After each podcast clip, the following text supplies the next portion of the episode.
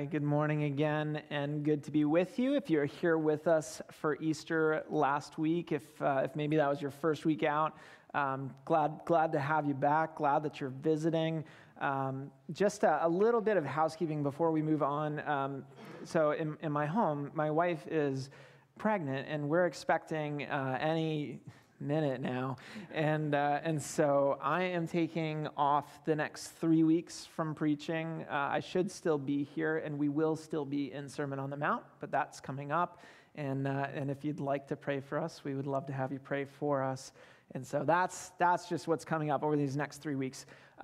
Back to Sermon on the Mount. We've been in it for a little while now, and we've said there are two main goals Jesus has in this sermon. He wants to answer the question, what does a follower of Jesus look like? Like a person who follows Jesus, a person who belongs to the kingdom of heaven, Jesus is answering that question. This is what followers of Jesus care about. This is what they love. This is what we value. This is how we live, and this is what we do, and this is what we don't do. This is what we need to repent of. Not that we can achieve what Jesus is laying out perfectly, but it does give us a goal. It gives us something to grow into and to see more and more increasing in our lives as we look more and more like Jesus. Then, more importantly, the second goal Jesus has is revealing himself as the Savior we need because we're not able to measure up to the standard that God gives. And in fact, that's the key that Jesus gives us for understanding the part of the sermon that we're in right now. And so the part of the sermon we're in right now, Jesus is laying out some of the different commands that are given in the law of Moses, some of the commands that God imposes on us. And here's the key that he gives us to understanding that. He says, do not think that I have come to abolish the law or the prophets. I have not come to abolish them, but to fulfill them. Right, Jesus hasn't come because the Old Testament was a mistake, and he's cleaning up those mistakes now, and he's making everything better, and he's making tweaks. He's not doing that. The law that God gives us through Moses is good.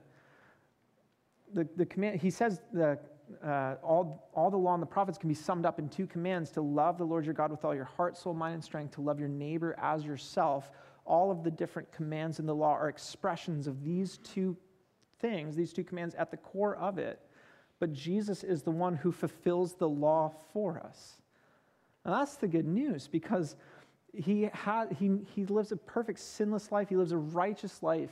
He's achieved a perfect record of obedience to God, loving God with all his heart, soul, mind, and strength, loving his neighbor as himself. And that perfect record that he achieved is given to us as a gift. That's what he does for us. And 2 weeks ago, right before Easter, we just started in this section, and Antonio, one of our elders, was teaching through that because I lost my voice, and he had a day's notice to write that sermon, so thankful for him in that. And that one covered anger. Actually, it covered Jesus. The command that Jesus is covering is, you've heard that it's said that you shall not murder. But Jesus takes it further into the thoughts and the intentions of our hearts, and he says, if you're angry with your brother, if you're harboring a murderous anger in your heart, even if you don't actually kill someone, you've still broken the command. To be a follower of Jesus is not simply following the rules and checking the box that I did that, right? I'm checking the box, I haven't murdered anyone.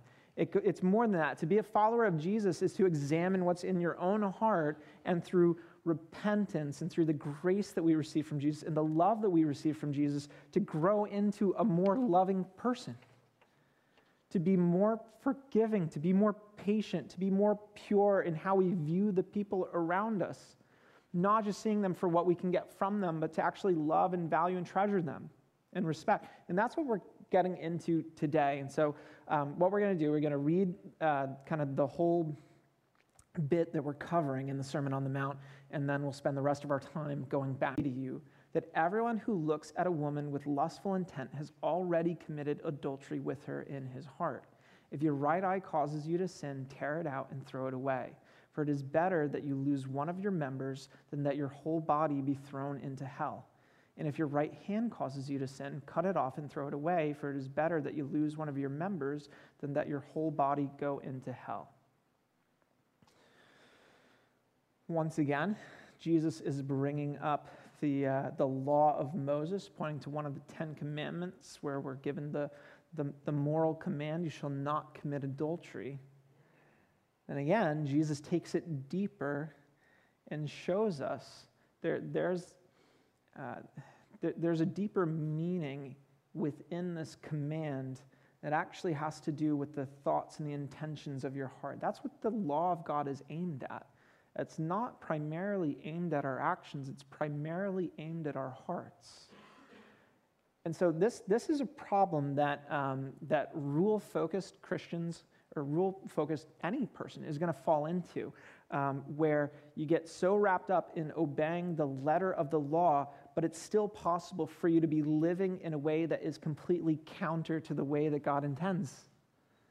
You might be missing the point of it, even though you're keeping the rules. Two quick points to clear up here before we move further into this. First, although the command in the law is explicitly about adultery, which is, when you're married, it is implicitly about sexual sin. God has designed sex as a gift for us to enjoy within the boundaries of marriage. And so it's not like if you're single, you don't have to listen to what Jesus says here, right? This is still binding on each of us. It deals with the thoughts and the desires of our hearts, and it's covering sexual sin, which happens when it's taken outside the safe boundaries that God creates for it in the marriage relationship. Second, the example Jesus gives is aimed at men, or the example he gives is men looking with lustful intent at women. But women are also capable of looking at someone with lust. And so it's not like anyone gets off here. It would primarily be men, but women are also just as capable of this sin. And so no one is off the hook. This is for all of us. This is in our hearts, and we're going to get into it. Four categories we're going to use to look at these verses today. The problem of lust, the presence of lust, the source of lust, and the solution for lust. Those four things. First, the problem of lust. And I want to start here because not everyone is going to think that it's just like a given. It's just automatic that having lustful thoughts in your heart is even a problem in the first place. And especially if you're visiting today and you're not a Christian, maybe you're new to Jesus, you're new to the Bible, or you've been away for a while and you're kind of reconnecting, which is great. Really, really glad that you're here. But you might be looking at this and thinking, that's a little bit overkill. For Jesus to treat this so seriously, to talk about being thrown into hell for having thoughts with lustful intent, but you don't actually do anything. Didn't no one get hurt in this whole process? Isn't it kind of harmless? First, I'd like to just spend a little bit on what lustful intent is and what it's not, because lustful intent is not simply thinking someone's attractive, thinking someone's beautiful and just kind of noticing that. Those kinds of thoughts and feelings, when they show up in our minds and our hearts, it's not always because we made a decision to say, I'm going to think that this person, or I'm going to feel this way about this person. It's almost like they happen to us, they're occurring to us, and they just kind of show up, and it is almost outside of our control to have a thought like that. But what you choose to do with those thoughts is what makes the difference. Jesus says there's an intention here, and this lustful intent, and that intention really matters. In 2 Corinthians chapter 10, the Apostle Paul says this: we destroy arguments and every lofty opinion raised against the knowledge of God, and take every thought captive to obey Christ. Sometimes you get thoughts in your head that you don't agree with, or that is a dangerous thought, right? You get intrusive thoughts. You ever driving and you just go I could do this right now, and I would die, and people would get hurt. It would be a horrible thing, and so of course I'm not going to do that. But the thought was still there, What'd you do? You took that thought captive to not make a terrible mistake. If you have thoughts of, you have to take these thoughts captive so that you're obedient to Christ, you're obedient to his will, to loving God with your heart, soul, mind, and strength, to loving your neighbor as yourself. If you have thoughts about attraction to someone, what you do is you take that thought captive so that it doesn't go any further into your imagination or into a scenario. You're not like holding on to it. You're not letting it sit within you and keeping it and not letting it go. The problem is when you let the thought take you captive to obey it, so that you are dwelling on it, you're holding on to it, and you're allowing it really to make changes in you. You're allowing it to make changes about the way that you see someone, and it starts even changing the way that you think. So this is the world's lie when it comes to sin. Certainly true when it comes to sexual sin, that it's harmless. That's not true. The truth is God created sex. Of course he created sex. He created everything, right? He created us, he created the universe, he created all of life. It's not like God made us and then like he had his back turned for a second and then Satan snuck in there and was like, this will be weird, and then makes it. And then God's like, what do I do now? It's not in there. God is the creator of sex, and when he creates it, he creates the way that we're supposed to engage in it.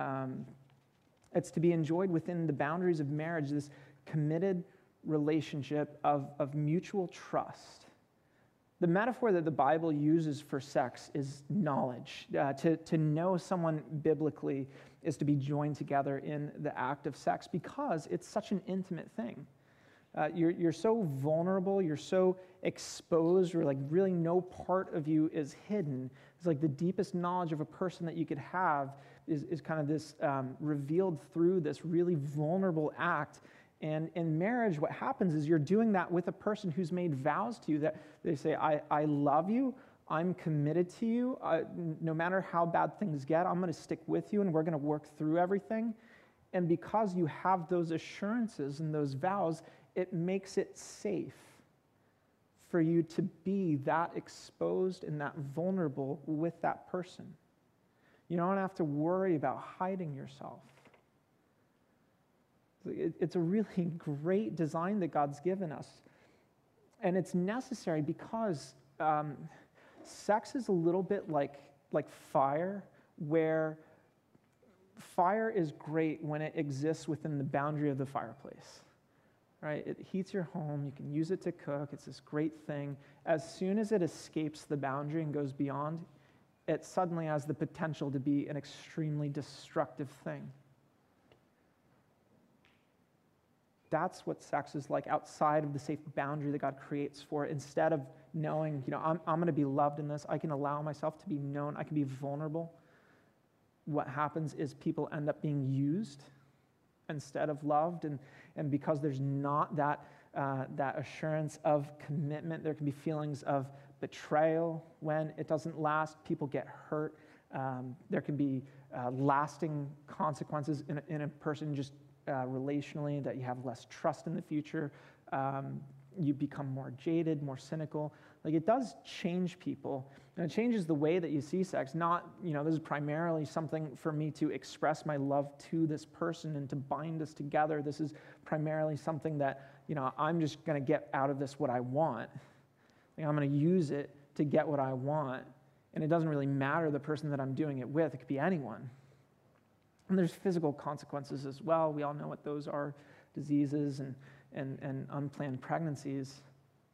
Thing is, even when you are taken captive by lustful thoughts and you're dwelling on them, or you're thinking about scenarios and you don't act on them, that's still changing you. It's still having an effect on you. It does shift your thinking about sex, so it's different from what God has created it to be. It's not this thing for me to express love with the person who's committed to me, and I can be really vulnerable with them, and we can know each other on this really deep level. It's mainly something that exists for me to get my own pleasure out of it, to get out of it whatever it is that I want. The other person doesn't matter so much. It could be anyone that I find suitable, but it doesn't always have to be them. It's going to shift, in some ways, how you see people, right? Just seeing people almost is interchangeable. It doesn't matter anything specific about you. I'm not looking at people as individuals to be respected and treasured and loved. Someone who could be used for what I want to use them for. And when this sin gets exposed, because that's what happens with sin, it gets exposed, and if you are married or you are in a relationship and it gets exposed, it's going to hurt the person that you're with. It's going to hurt your spouse. They're gonna learn about it. They're gonna feel insecure. They're gonna feel like they're not enough. They're gonna feel like there's something wrong with them. And then if you know there's a person that you are sort of lusting after, and they become aware of it, that could become a really uncomfortable thing. That could be damaging to your relationship. If it's in work, it could be really kind of making a mess of the place that you work. Maybe the worst part of this sin, and this is, I mean, the case with almost every sin, or maybe every sin, is the attitude we get where as soon as God says something that we don't like, we don't care about what he says. Like, that's how weak our faith is sometimes, where it, like, faith only matters to me when God is talking about things that I already agree with, or when he's saying things that I can get on board with. But as soon as he says something that I don't like, and he says, here's a change that you have to make, here's a sacrifice, here's something you have to give up or not participate in, and as soon as he says that, I feel like I have the freedom and the ability to just ignore what he says and go ahead and do it anyways. If you think that you can hang on to your lustful thoughts in private, internally, keep it to yourself, and it's not going to affect or make changes anywhere else, that's your delusion. It's certainly going to damage your spiritual health. It's certainly going to damage the relationship and the walk that you're on with Jesus. It's going to change the way that you view sex. It's going to change the way that you see the people around you. That's the problem of lust. Let's move on next to the presence of lust, because honestly, it feels like the temptation is,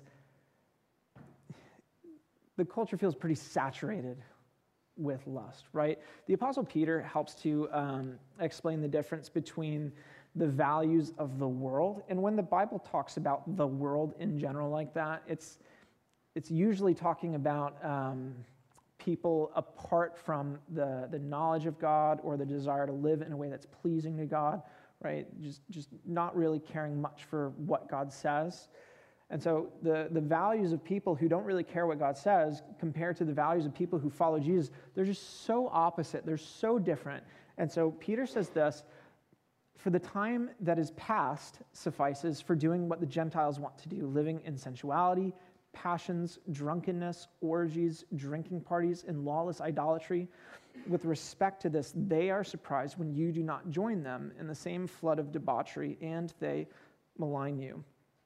Now, I know that sounds like a bit of an exaggerated example, because not everyone who's not a Christian is going to orgies, I think. I hope. And I'm not suggesting that, oh, this is something that all people who are not Christian, this is something they all do. However, the things that Jesus would put in categories of, this is good and this is evil, are so opposite to what the world would put into those same categories of good and evil. Jesus says sex is meant for marriage, and the world would say unrestricted sex is completely fine as long as everyone's consenting. They're on total opposite sides. Our cultural attitude toward sex makes having lustful thoughts completely normalized.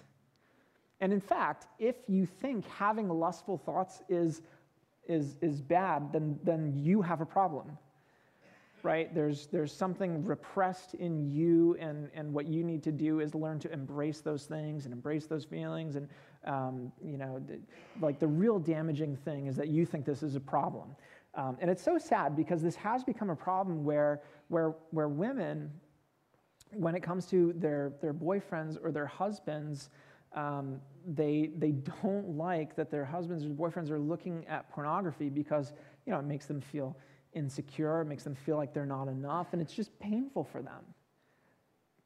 But then those women are told there's actually nothing wrong with that, and you need to try to be less controlling.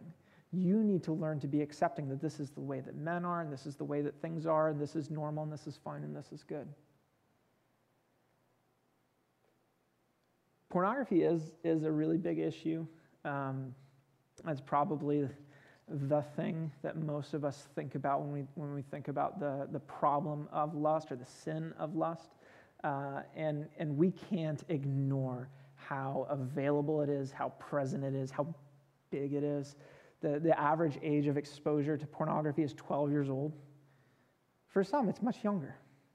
And for some, it can be much later, but at some point, it just happens.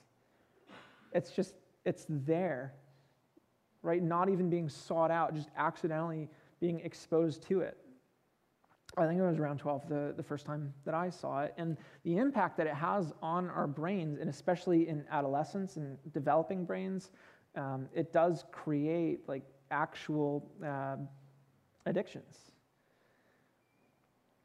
It's so available. And look, if you have kids or if you're going to have kids, this needs to be something that you accept as part of our reality so that you take the step of having conversations with your kids about sex and about, you know, pornography and just kind of what the world is like, because if you don't do it, they're going to find those things out anyways. They're just not going to learn it from you. And so they might learn a very slanted perspective on it that is not at all the way that you want them to be equipped or prepared to deal with it. And it's not just explicit pornography. I mean, that's a huge problem, but I mean, lust is everywhere. You look at any form of media, any, you know, movies and TV shows and advertisements with gratuitous sexuality. That's just part of it. It's just baked into it. Even books. And I feel like books get a pass sometimes because they're words and not pictures, and they shouldn't get a pass. I like to read. I'm a reader, and I once had a book that was recommended to me by you know, a friend of my mom, and my mom also had read it, and she said, yeah, it's a good book. And so it was like some mystery, and I read it, and it was really funny, and it was really clever. It was a pretty good book. But as I'm reading it, I get to like this really graphic scene, and I just can't stop thinking, my mom has read this. Like, I don't like that. And like, I think she probably like forgot it was in there, or like maybe she won't, I don't remember anything about it. But like, you do forget. I was a part of a community group a few years ago, and there's a great older couple in our group. They love Jesus. They're really great. And the husband, he's like 80 years old, or like close to 80. And I don't remember how this came up, but I know he loves movies. He loves comedies. And for some reason in the group, there was a reference made to the movie Along Came Polly, Ben Stiller and Jennifer Aniston, and like whatever the reference was, and I just said, like, I remember it being a really funny movie. You like comedies, you should watch it. So I recommended it, and I think it was before the next group, my wife and I, we watched it because we hadn't seen it in forever and remembered it being funny. And like the first scene in the movie is a naked French guy on this like nude beach. And it doesn't get much better from there for the rest of the movie. And you just forget those things. And so I wasn't sure how group was going to go the next week. And he showed up, and he thought it was great. he thought it was hilarious. His wife didn't like it. But all these examples to reiterate the point, our culture pretty actively promotes lust and treats it like a normal thing, a harmless thing. It's fine. Even like fashion. So this one is like really is really sad to me. The majority of clothes that are designed and made for women, just standard, are so much more revealing than men's clothes, and they're just made that way. And it starts young. Like, I have a 2-year-old, and like the toddler clothes for boys and girls, like you see such a difference in like how they're designed, and you go, they're toddlers. They don't need like hiked up short little shorts, and like the boys get like it's weird. And modesty is like its own issue. This isn't a sermon on modesty, but you know, it is true for some women that there is like an active effort to dress a certain way because they want to get a certain kind of attention. They want to get a certain kind of reaction, and they are inviting, you know, really a lustful look at them, and you know, that's their own issue, that this is the way that they feel valued, and there's things that need to be worked through in that. But we need to recognize, like, that's not all women, and you know, not all women are making a conscious attempt to invite lustful thoughts about themselves when they're just wearing the standard clothes that are designed for all women. And let's be honest, lust would still exist if we didn't have the internet, and we didn't have pornography, and we didn't have explicit scenes in, or gratuitous scenes in movies and TV shows and books, and if fashion was different, like, it would still exist. Jesus is bringing up this problem in a culture much, much different than ours. There is a lot within our culture and our experience that encourages the problem, says that it's not a problem, and makes it worse. But Jesus is very clear when he points to the source. And so here's our third point, the source of lust. What is it that Jesus points to? The thing that is causing you to sin. He says, if this causes you to sin, if your eye causes you to sin, if your hand causes you to sin, and when Jesus is pointing to the source of the problem, he points at you. It's not an external problem that you can blame on the world. Well, if the world wasn't this way, I wouldn't be dealing with this. Or blame on another person. If they weren't doing this, I wouldn't be feeling this way. It's an internal problem.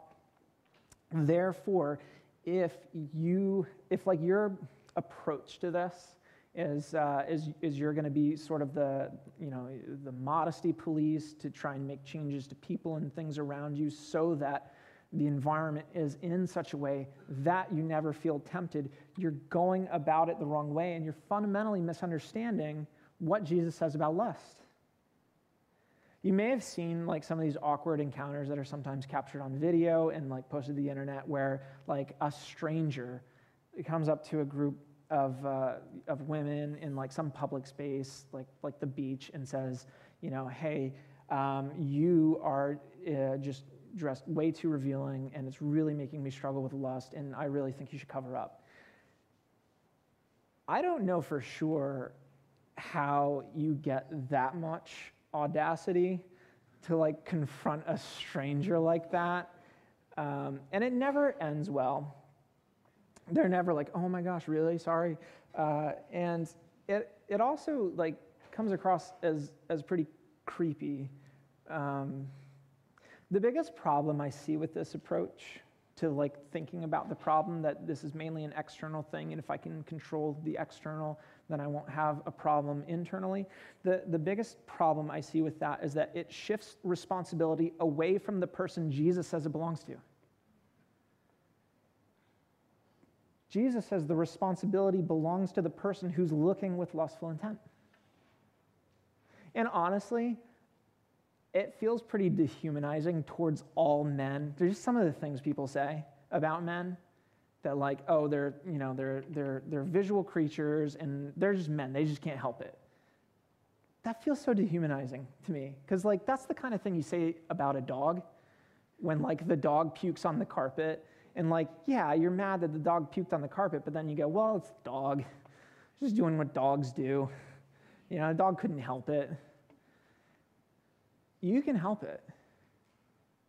You can. And no one else can help it for you. The source of the problem is in you. James tells us about the nature of temptation, just how temptation works. In the letter that he writes, James chapter 1, he says, "But each person is tempted when he is lured and enticed by his own desire. Then desire, when it has conceived, gives birth to sin, and sin, when it's fully grown, brings forth death." He's using like a fishing metaphor. You go fishing, you throw the lure in, the fish sees the shiny lure and they want it, and they don't know that there's hooks hidden in it to drag them away to their death. Like, we get lured and we get enticed by our own desire. That's at the center of every temptation, every sin. Ultimately, there's something that you want. There's something that your heart desires, something that your heart is valuing. And what happens with sin is you end up valuing it more than you value what God says. You value the thing that you want more than what you know God says about it, or the desire to be obedient to Him and in right relationship with Him, and this thing overpowers it, and you just want it. There's something that you want to make you happy, to fill you up. People who struggle with lust need to first understand this is an internal problem. It's not something you can blame on the world. It's not something you can blame on other people. This is in you. Along with that, people who've been hurt by another person's lust also need to realize this is an internal problem. This is their own sin. This is their own internal problem. And it's not that you're not enough for them. And if you were better, if you were more, they never would have sinned. And so you're trying to be enough to fix it. That's not what it is. You can't fix another person's sin by being enough for them. That's not the way that sin works. You can help them. You can be a support to them. But you can't fix their sin. That's a burden that's far too heavy for anyone to bear. That's the burden that Jesus takes. Only Jesus is able to bear the burden of fixing a person's sin. It's not on you, and as much as it is painful and can make you feel insecure, you at least need to realize, like, okay, I'm not, it's not because I'm not enough. It's not because I'm not good enough. This is a sin. This is something that's between this person and God. And that brings us to our last point, the solution for lust.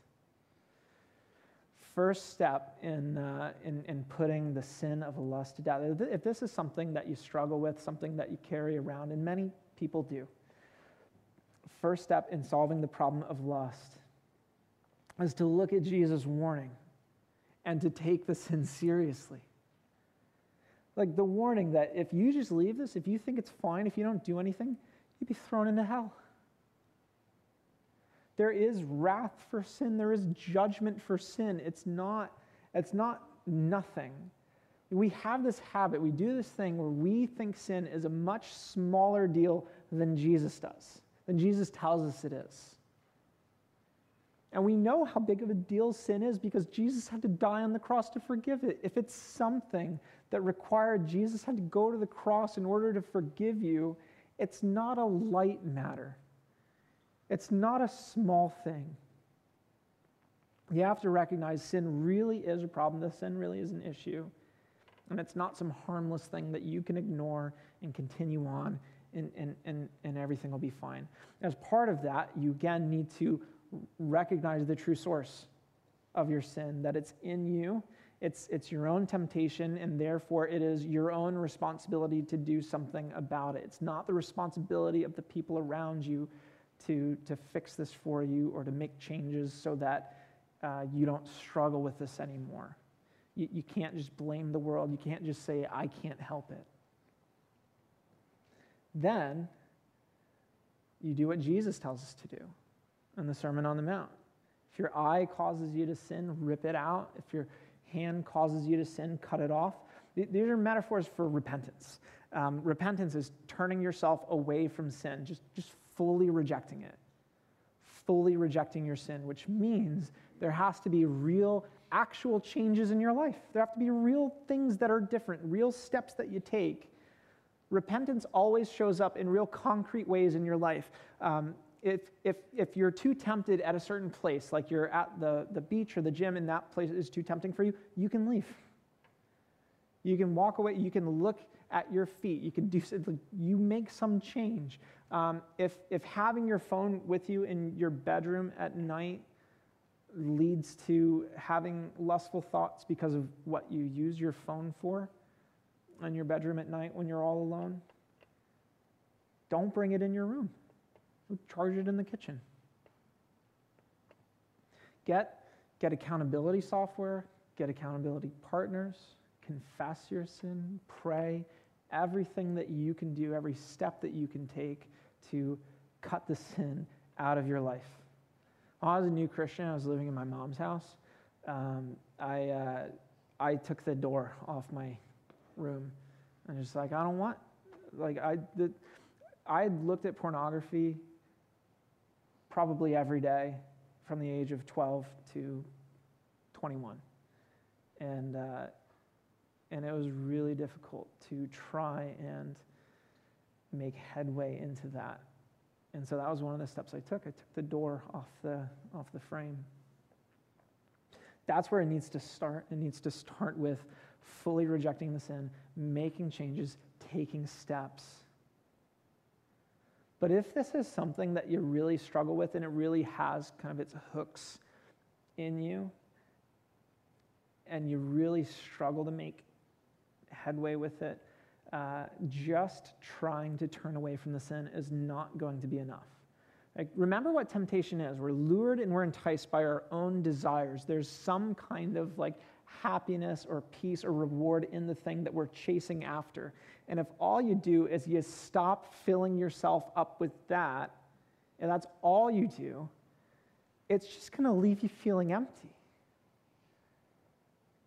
The good news is repentance is more than just turning away from your sin. It's also turning yourself towards God, turning yourself towards Jesus so that you could be so satisfied in him and the love that he has for you and the life that he calls you to that the temptation doesn't really move you because you're just so, you have so much happiness. You have so much joy in knowing how Jesus loves you and the life that he's given you and the things that he's called you to, and you're active in those things, and you're walking with God, and you're walking with him every day. You're reading his word, you're praying, and you're seeing how he shows up in your life, and it just gives you so much joy that what you're getting from Jesus is better than what the temptation is even offering you. It just looks like a cheap knockoff alternative.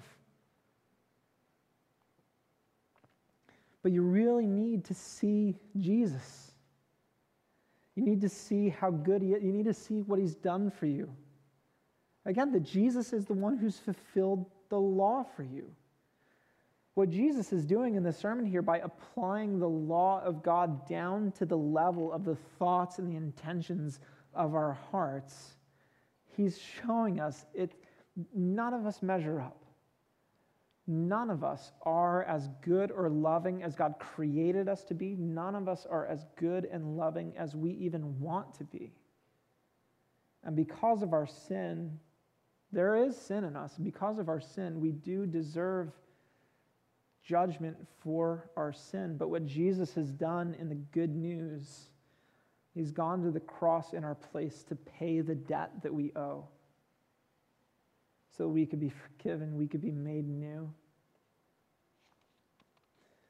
Jesus loves you. In our sin, in our lust, yes, but in all of our sin, in all of our selfishness, we look at people in terms of, you know, what we can get from them, what they can do for us, how, you know, we get to benefit from this person. And that's how we value people. Jesus doesn't look at you like that. He doesn't look at you to see what benefit can I get from you? What can you do for me? The way that Jesus values you is based on what he paid in order to get you.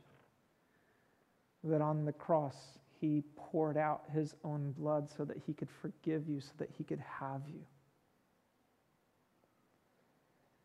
Jesus really loves you. That's the love that you need to be filled up with. The love, the grace, the mercy of Jesus that you receive in the gospel. And with that, every good thing that he gives you, every great thing in your life.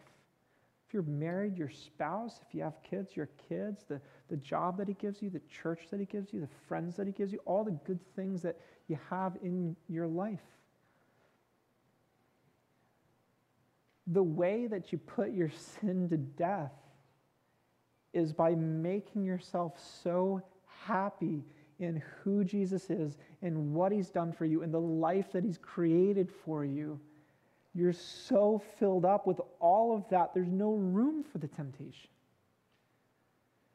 I mean, that's how you're going to rip out the roots in your heart. That's what you need to be doing. That's what you need to be striving toward. Dwelling on lustful thoughts can damage the way that we think about sex and how we see people and our relationship with God, but there is healing in Jesus.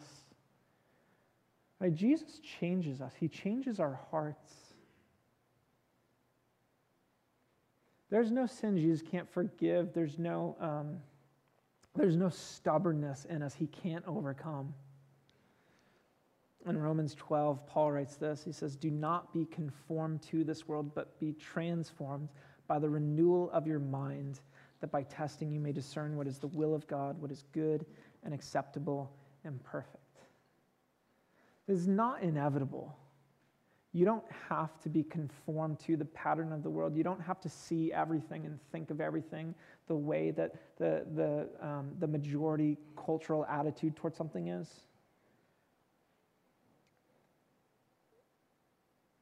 You can be transformed by the renewal of your mind. You can be changed. Like the more time that you spend with God, that you spend in his word, and you spend in prayer, and you spend filling yourself up with knowledge of this is how much he loves me. This is how much he's given me. Look at all the good things he's given me in my life. Look at all the good things he's called me to, the purpose that I have. Looking at all those things, he changes you. He transforms you. There's so much more peace and joy and purpose in the life that God has for you. And I hope that's what we can do from the Sermon on the Mount, from what Jesus shows us here, not only taking our sins seriously, not only recognizing the source, not only taking those steps of repentance to make real changes in your life, but at the same time to turn towards Jesus, to be filled up with everything that he has for you. Let me pray for us.